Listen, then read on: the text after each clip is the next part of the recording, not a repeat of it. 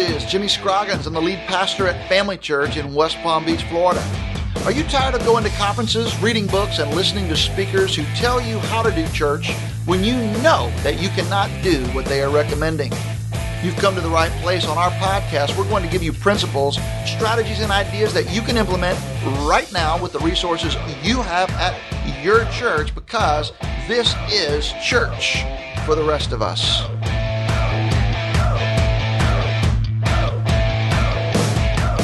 Hello, this is Steve Wright. Today I'm with lead pastor Jimmy Scroggins at Family Church, and today we're going to be talking about five free strategies for church growth that will cost you your life. Everybody likes to talk about things that are free. We like to receive things that are free. And Jimmy, this past week, my youngest son, who's a fisherman, he won a Yeti cooler, and man, he Nice. thought, yeah, he thought he won the lottery. Man, he was so. fired Sweet. up. And so, you know, some people would say, argue that nothing in life is free. Well, today on our podcast, we're actually going to be talking about these five free strategies. And if you think about our church, Jimmy, we really needed free strategies because of what we were going through at the time financially. And we got talked about right. We were, t- you know, in episode we still one, like 'em a lot, We too. still like them a lot. And so we're going to be talking about these today. And so we're excited. And so, Jimmy, if you would, talk to us a little bit about this. And I want you to start not with the free strategies, but I want you to talk about how this actually will cost us our life. Well, you know, when you say something's going to be free, and then you say it's going to cost you your life, what what do you have more precious than your life? And I think when you read in the Bible, you find that the people in the book of Acts were in the same situation that a lot of our listeners are in right now. And a lot of times at Family Church, we feel like we're in the same place. We have this great burden, this great opportunity to do evangelism, but we have very limited resources, or sometimes no resources. In fact, some of our churches are in debt, and so we actually have negative resources available to reach people for Christ. So we say that these resources are free, we're going to be able to really imitate what the disciples were doing in the book of Acts. Now, when you read the book of Acts, you find out this they didn't have money, they didn't have buildings, they didn't have places to meet, they didn't have a lot of access to wealthy or influential people. But what they did have was a complete reckless abandon to the cause of the gospel. And when you read the book of Acts, what has to grab your heart and inspire you is the absolute all in posture of every one of those apostles. Those guys were all in. They were all in. Yeah. And you start reading about, look, like you start looking, well, who's all in? Well, you just look at Peter and John. I think the week after Pentecost, what are they doing? They're out there preaching in the temple, getting arrested. Hmm. And after they get arrested, those guys say to them, hey, if you keep talking about Jesus, we're going to put you in jail again. And these are the same people who just crucified Jesus. Like, right. They saw it. yeah, like 40 days ago, they Right. crucified Jesus. The same guys are saying, You better shut your mouth or we'll do to you what we've done to Jesus. And those guys said, You do what you want. We're going to have to obey, obey the voice of God rather than man. Or you look at the, the, the Apostle Paul, and the Apostle Paul was actually a persecutor of Christians. So he knew what it could cost. But then when he met the Lord on the road to Damascus, he goes all in. And hmm. when you read through the book of Acts, shipwrecks, beatings, prison, threat of death, arrests, and then in his his defense of his ministry in Second Corinthians, just he just lists them out: stripes on his back, hunger, thirst, cold, stoned to death. Yeah, oh all my of it. gosh, these guys are all in, and they had no money, no resources, no seminary training, none of the stuff that many of us take for granted. And so, one of the things that we've tried to do at Family Church is imitate those guys. And on Church for the Rest of Us podcast, I hope our Church for the Rest of Us listeners would all agree. Look, we may not have some of the resources we see other churches having. When we look on the internet, we go to confer- conferences, we watch on television, we read books. My gosh, these guys have all of these amazing resources that we don't have. But what we can all have is an all in abandon to the cause of Christ, just like we see in the book of Acts. Well, and you see too, these were just common ordinary men. Acts four thirteen tells us that, and you know, really, you think about how Jesus trained these men. I mean, they were really equipped and prepared. And you know, if you if anyone were actually really to ever argue the point, you all you have to really do is look at the results. I mean, we're actually living testimonies of how effective they were. Yeah, 2000 later, 2,000 years later, the, their, their, the results of their efforts are still rippling out, aren't they? all around the world. yeah. And so, Jimmy, why don't you walk us through those strategies? And I know these are things that have really shaped and really marked, and uh, our, you know, our ministry here, and they're really badges of distinction for us. And so, why don't you walk us through those? Yeah, these are kind of our, our plumb lines, if you if you want to call it that, and we got them straight from the Book of Acts, and they are absolutely free in terms of money, but they really might cost your life. Five things. Number one, devotion to prayer. Number two, abundant seed sowing. Number three, making disciples that make disciples. Number four, planting churches. And number five, identifying and training new leaders. These are the five strategies that do not cost any money, but they may indeed cost you your life. Okay, walk us through that. Now, you say we've got that from the from you know the Book of Acts. Tell- Right. talk to us a little bit about that. Well, as we've studied the Bible, you know, when we, well, again, we go to conferences, we read books, we listen to speakers, and we learn a lot. We're grateful for them. But one of the reasons we feel like we're equipped to talk about church for the rest of us is we needed these kinds of strategies, and we just decided instead of instead of going to all these conferences and looking at the latest and the greatest, why don't we just go back The to latest the book and Acts? greatest of things we can't afford. Yeah, exactly. Stuff we can't do. What if we just go back to the Bible and go to the back to the book of Acts where this whole party got started? And let's just start doing what they did. And so you think about it. Let's talk about prayer for just for just a moment. Uh, you you think about what happens in the book of Acts. Okay, Jesus raises from the dead. He spends 40 days with his disciples. After 40 days, he ascends to heaven. The disciples then spend 10 days in prayer before Pentecost. We know it was 10 days because there's 50 days between Passover weekend when Jesus was crucified and Pente- the, the celebration of Pentecost. Well, on Pentecost, after 10 days of praying together in that upper room in Jerusalem, the Holy Spirit comes on the disciples. They're filled with the Spirit. Tongues of fire appear over their heads, and they spill out into the streets of Jerusalem, where all of these people from all over the world are gathered for the festival of Pentecost. And they begin to preach Jesus crucified and raised from the dead. And they begin to call men and women, boys and girls, to repent of their sins and believe in the risen Jesus. And as they do that, it is the power of prayer that sets this whole day in motion where 3,000 people become believers and get baptized and establish the very first Christian church in the history of the world, the, the first Baptist church of Jerusalem. And so we just see that. And then you see all the way through the book of Acts, you see these people praying. Remember, they're praying in the house, and Peter got arrested, so he's in jail. Right. And he thinks he's going to be executed because James just got executed. But while they're having this prayer meeting, the angel come and gets him out of jail. That's a great And he goes to the house, Right. and the little girl comes to see him at the door, and she gets scared to death Yeah. because she thinks he's a ghost because Right. she thinks he probably got executed like James. And so there's this this this whole experience that these these guys are t- having together is all bathed in prayer. Or you think about the people in the, the very first church plant from the church in Jerusalem. That was an unintentional church plant because of persecution in Antioch. This church bubbles up from these believers who moved from Jerusalem to Antioch and they begin to win people to Christ. Well, they're praying. And when the apostles come to check on them, they begin to pray and they get filled with the Holy Spirit. And that's when the apostles say, hey, we need to baptize these guys and put our stamp of approval on them because these Gentiles have the Holy Spirit uh, in Antioch, just like the Jews have in Jerusalem. So this whole And when Jesus was with these prayer- guys, yeah, Jimmy, I mean, thi- this is what he was actually training them. He was No teaching them to pray like this. That that's exactly right. And so all the way through the Gospels, all the way through the Book of Acts, and all the way through the letters of Paul and Peter and John, you you just see that they are bathing the gospel ministry in in prayer.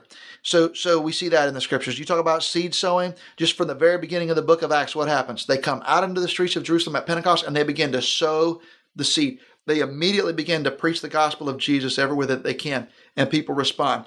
Acts chapter 3 and 4, Peter and John go to the temple like they do regularly, and they begin to turn everyday conversations into gospel conversations right there in the temple. And it starts like a gospel riot. And all of these people right. get stirred up and they get arrested, and all this stuff happens. But at the end of the day, thousands of people become believers. And so now this church that just a week ago was 3,000 is now like seven or 8,000. And it's all because of people doing abundant seed sowing. And you see that again all the way through the book of Acts. They go to jail, they win the jailer to Christ. Right. You know, Oh. they they get on a ship, they win the, the sailors to Christ. Wherever they go, The demon, that's the demon possessed man, Yeah, he gets saved, and then immediately yeah, the he's idol, yeah. the guys in charge of the idol factories. They they just win. They turn everyday conversations into gospel conversations, abundant seed sowing, and it doesn't cost a dime to do that. You talk about making disciples that make disciples. Right there in the book of Acts, you know, one of the first major disciples that is where we have any detail is the Apostle Paul. He meets Jesus on the road to Damascus, but then Ananias is sent to disciple him and to introduce him to a new church family and to get him baptized. And so you see Ananias, and then you see Barnabas reaching out to Saul, reaching out to Paul as, as they go to minister at the church of Antioch and elsewhere. And so there's all of this discipleship that begins to happen. Then of course you see you see Paul ministering to Timothy and Titus, his proteges, and then many others that he names in all of his letters. Disciples that make disciples doesn't cost anything. You go on and you think about planting churches, and you think about what happens in Antioch, the very first church plant in history, right? So you have the first church in history, the Jerusalem, the very first church plant, the very first daughter churches in Antioch. And it happens not from any plan or any fundraising strategy or, or, or any media blitz that the apostles who were in charge of the church of Jerusalem had planned. It's just the normal everyday people who are dispersed because of persecution in Jerusalem, planting a church and preaching the gospel in, in Antioch. Yeah, And really, every, way- everywhere these guys went and where they shared the gospel and where they made Yes. disciples, they began gatherings of That's churches right. from city to city. I mean, And it so- happened everywhere. And it just bubbles up because the new disciples are formed into churches just the way that just the way that God designed for this all for this all to work. And of course they had to identify and train leaders. There's no way they could have staffed these churches and meet the needs of these churches without identifying training leaders. And the first evidence of that, of course, you see is in Acts chapter six, where the needs of this megachurch with thousands and thousands of people that are pressing in on these uh, 12 apostles that are completely have no formal training other than they did get to be with Jesus, which is pretty cool. Right. But they had no formal training, what that we would call formal training. And these guys have all this organization to do. And you think about how hard we at large churches in the United States work at talking about our organization and our leadership strategy and our leadership Programs principles and- and, yeah. John Maxwell and you know good All- to great. These guys didn't have any of that. They had thousands of people and no building and brand new Christians. and no internet, right? And they are in there trying to to manage this church, and so they had to develop leaders quickly. In Acts chapter six, you see the first evidence of that, and then all the way through again, Paul says to Titus when he writes him that letter, he says, "Hey, listen, you're gonna have to appoint overseers in every town on Crete for all the believers." Paul didn't have time to go to Crete and do it. He writes Titus a letter. You do it. I trained you. You find leaders. I want them to look like this, Titus chapter 1, and you appoint these leaders in every town. So, this whole cycle of disciples that make disciples and leaders that train leaders, and none of this stuff costs a dime. Well, Jimmy, if we're going to move the needle of lostness here in South Florida, we're going to need something like that to happen. And certainly that's our hope. And, you know, as we're contacted by churches really across the nation and even from other countries, you know, a lot of times the question that they're asking, I mean, they, they actually already know these principles and they know they're from the Bible and they know that they're free and there are things that they can do, but they really, they want to know what does this look like in our church? How can we, can we do this? And these are things that have really, you know, put a mark on our church. I mean, you know, it's been wonderful to work here at Family Church and see how this has actually influenced our church. And so as we're together in our meetings and planning meetings and retreats, these are the things that we're talking about because they really matter so much to us. And if you listen to our first episode, you know, the truth of where we were as a church we had it much worse off than really the disciples, not in regards to persecution, but in regards to our financial standing. I mean, we, we weren't flat even. I mean, we were No, in were the negative. hole. That's we were in the negative negative resources, no So, doubt. you know, obviously we needed to, to latch onto something that we could do. I mean, we just had so much debt. But really, these principles that we're talking about, they're biblical, they're universal, uh, they're free. They can work in any city, any country. They can work in the north, the south, the east, the west. They work in any language. And quite honestly, they're working around the world. And that's why you see in places like Iraq and Iran 10 Right. to 15,000 people right. coming to Christ per month. You see it working in China and all over the place. And if we have any hope and a desire to see that type of gospel movement happen here in South Florida or in anywhere in the country, these are the things that we have to hold on dearly to. Now, Jimmy, a couple of year, last year, you and I wrote a book called "Turning Everyday Go- Conversations into Gospel Conversations," yeah. and really that was our, our desire to train our people to do these things.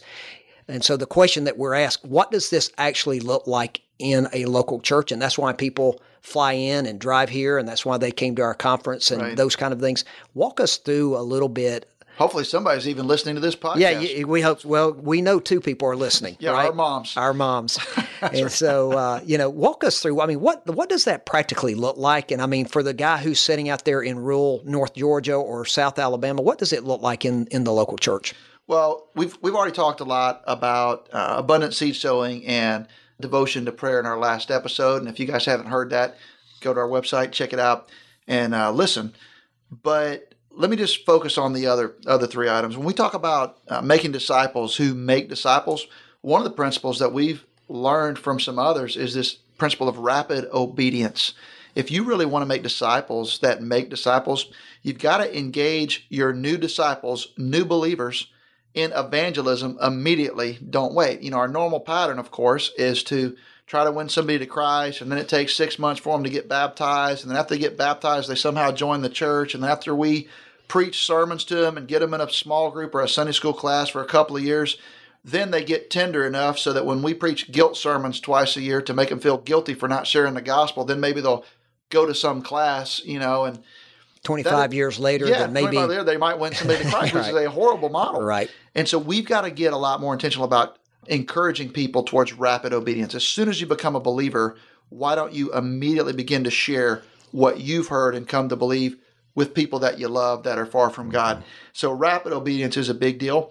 And one of the ways that we've been able to encourage rapid obedience is at our church, we have embraced a tool to share the gospel. And uh, Steve, you and I have been Christians for a long time. We've been trained in many, many tools. So either one of us right now, we could right. do a, a, pretty good job sharing uh, Evangelism Explosion or the CWT, faith presentation right. or CWT. I can the sit down and draw the bridge. I right. can walk you through the Romans road. If you give me a track, I can do steps of peace with God. I can do the four spiritual laws. But whatever tool you embrace, it doesn't matter. They all share the gospel. Find a tool for your church. At our church, we've chosen to use the three circles. And the reason we use the three circles is we have found it is simple enough that a new believer can understand it, immediately grasp the concept, and share it with somebody else. So find a tool that facilitates rapid obedience. And one of the reasons why I don't like some of the more complicated tools for new believers is it requires so much scripture You need a memory. master, master's degree. You got a master. Yeah, it's a flow chart. if they say this, then you got to say that. Right. If they say this, then you be. Well, let's just do something simple. And the 3 mm-hmm. circles does that. And if any of our listeners at Church for the Rest of Us have never heard of the three circles or are interested in a in a simple tool that facilitates rapid obedience, the North American Mission Board has actually created a kit where we've made some videos to help you train people. There's a there's a leader's guide and a student's guide, and there's tracks, there's an app. All of these tools are available to you at very low cost. And just to be clear, Steve and I, and we don't make a dime off of this. So if you buy this stuff, we don't make a dime. If you buy that book, Turning Everyday Conversations into Gospel Conversations, we're not making a dime off of that. We would love for you to use these tools. The app is free. Them, the app is free. We want right. to put them in your hands, and we'll put those in the show notes. And two other tools that we've used in helping to make disciples that make disciples are called the Seven Commands of Christ and the Seven Stories of Hope. And we did not invent these tools; we adapted them from tools that others have developed over years. And if you just Google Seven Stories of Hope or Seven Commands of Christ, there's 50 versions of them available. We're actually going to have some of those on in our show notes yeah, today and so as well. They, yeah, right. Yeah. If they go to our show notes, they can check it out and get our version, and we don't charge you for it. And check out our version. And again, it's all open source. If you guys at Church for the Rest of Us want to make changes and make it better, please do. send it Share, back to us after you make it better. When you make it better, we'll right. use your version of it. But uh, that's something that we're trying to do as far as making disciples that make disciples. Okay, Jimmy, talk to us a little bit about planning churches, and you know, some might argue that it's not free, and then you know, obviously, there's some things that we've got to do to make it a little bit more economical here in South Florida, and we're going to actually have a, a podcast on that on seed churches. But talk to us a little bit about that. Well, Steve, you and I have been raised around church planting and church plants. We've been a part of facilitating those. When I was even a little kid, my dad was an elder in a church plant, and I personally went door to door passing out brochures, inviting people to our new church that we weren't were you planting. also in charge of lawn care? I was also in charge of lawn care. Every Sunday morning, my dad woke me up at six o'clock. I had to put my put my uh, lawnmower in the back of the station wagon, the family truckster, and we went down to the community center. And I had to mow the grass every single Sunday so that when people came to church, it, it, It would would be look ready. nice. That's right. But the only way we knew to do it was launch large, where you hire a staff, where you do a lot of print material, where you do a lot of advertising, Rent the facility. get the facility. You try to get you try to have one day where you make this big splash and maybe you set a goal of 200 or 500 or 1000 on your first day. You know it's going to drop by 50% the next or week more, yeah. or more and then that kind of becomes the your starting point and then you try to work it from there. And look, we still do that at Family Church. We're grateful for churches that launch large, and we we want to encourage that. But that requires hundreds of thousands or even millions of dollars for each one. And the the more densely populated the area is, where you try to launch a church large, like in downtown Dallas or New York City or Miami or West Palm Beach, the more expensive it actually Yeah, is. The more right. expensive it is to live, the more expensive it is to rent space. And we just believe that while we're going to try to do some of that, if we're going to reach millions of people in South Florida, we're going to have to find other models that are not as costly. We can't raise a half a million dollars every time we want to start a new congregation. So we're experimenting with some low cost options, some of them no cost, partnerships with existing churches that need to be revitalized. We've done quite a lot of that. And we'll do more podcasts on revitalization.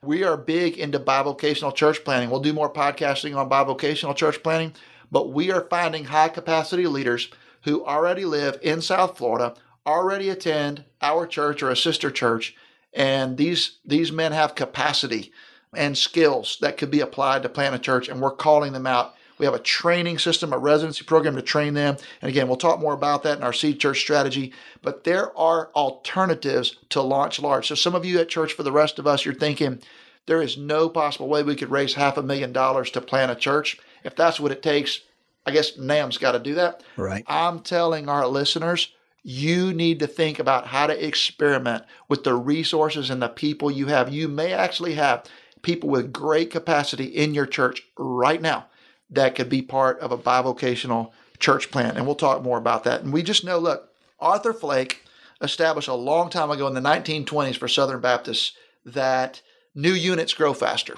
And that is a proven axiom of church growth. It's true for small groups, it's also true for churches. New congregations grow faster than established congregations. And so, if we want to do this and we want to reach people in South Florida, we're going to have to constantly be generating new congregations to reach more people. And finally, planting churches is powerful, especially if you have an anchor church or a mother church in the area who can help because you you can take advantage of economies of scale that the larger umbrella church can provide. They can pool their expertise and their resources and it can help new church plants grow further and faster and cheaper and be a lot more agile when it comes to taking advantage of opportunities in a region. So that's how we plant churches, if not for free, very, very, very inexpensively. Right. Well, Jimmy, the the miners back in the, the good old days, you know, they used to always have they had a slogan. They said there there's gold and them thar hills.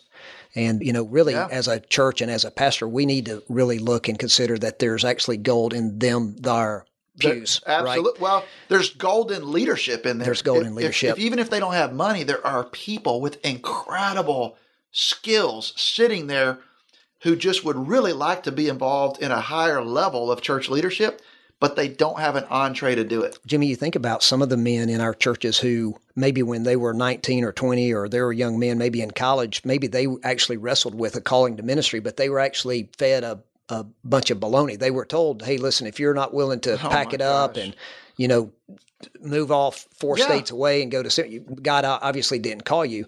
And one of the things that we've noticed as we've really been casting vision with our leaders through internships, residency programs, or you casting vision on Sunday morning with just the vision of our church through leader rallies and things like that. There's a lot of leaders in our church if we'll take time to develop them, but we just have to have the leadership training mechanism in our church to do so. Any thoughts about that? Well, look, a lot of churches pay for everything, and that's their mindset. But probably those who are listening to church for the rest of us don't have the ability to pay everything done. Well, here's what we do at Family Church. Even though we're a large church, we have uh, student ministry interns all the time, about 25 of them that work 20 hours a week. None of them make a dime. They are here for the experience. We're investing in them in a lot of ways, but we're not paying them money. So they're financially no cost. We have a church planting residency program. We have about 15 men in Spanish and 15 men in English that are learning to plant churches. All of them are bivocational. All of them intend to be bivocational when they complete the program, and we don't pay any of them a dime. They are free. Uh, we have lay volunteers who we invest in through our leadership pipeline. Look, you've got to identify, recruit, train, and place leaders all the time, and it doesn't have to cost money. It can if you have the resources. But look, church for the rest of us is right. for the churches that don't have the money to pay for everybody. And I'm telling you, if we will challenge people and create a system, create a pathway for them to walk, you might be surprised at the number of people who are willing to step up and take a higher level of leadership and even get trained to do it. Well, a lot of these people, Jimmy, when you put the vision out there in front of them, they're willing to trade a lot of the things that maybe uh, you know they would be tempted to give their life for for for the gospel because and and you know what they actually do realize this is going to cost them their life and they That's make right. great sacrifices and I think about you know just the the impact of this on our church I mean practically I think about a young man named Ryan that you know had the opportunity to disciple and you know he was uh, in addiction and uh, came here and that after he came to Christ, we gave him some of these simple tools, taught him how to pray. And, you know, the called me back the next night and he said, Pastor Steve, I want you to know I was able to share the gospel seven times today. Yeah, and so, you know, you just think about those kind of stories, getting people included early on. I mean, it's really important. And, you know, if we want to, uh, like I said earlier, if we want to see the needle of lostness moved here in South Florida, we're going to have to have more and more gospel conversations turn into more and more gospel congregations. And that's really how it's going to work. It can't be the the pros. No. It can't be, you know, so it's got to be. That's the name of the game. Yeah. More gospel conversations and more gospel congregations. And it, it is possible to have those for free. Right. Those do not require tremendous financial resources. Well, I hope our listeners know this, but we I absolutely do not have it all figured out. We are having a lot of fun. We make a lot of mistakes and uh, we skin our knees a lot. But we are devoted to these five things, and uh, they have really shaped our lives personally and even corporately here at our church and all on all of our church plants and campuses. And if you have more questions about it, we would invite you to come and join us on March 1 for our Sharper Conference. We are excited about that. We have an early bird registration going on right now. So if you'd like to take advantage of that, we would love to have you uh, look at the website, www.sharperconference.com.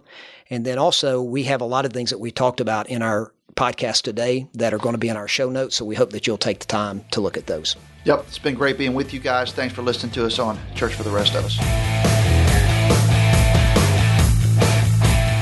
Thank you so much for joining us on today's podcast. I'd love for you to follow me on Twitter at Jimmy Scroggins or check out FamilyChurchNetwork.com to chime in on our blog. We want your feedback on today's podcast. Plus, we want to know what you are doing because we want to learn from you too. Hey, until next time, this is Jimmy Scroggins, and you've been listening to Church for the Rest of Us.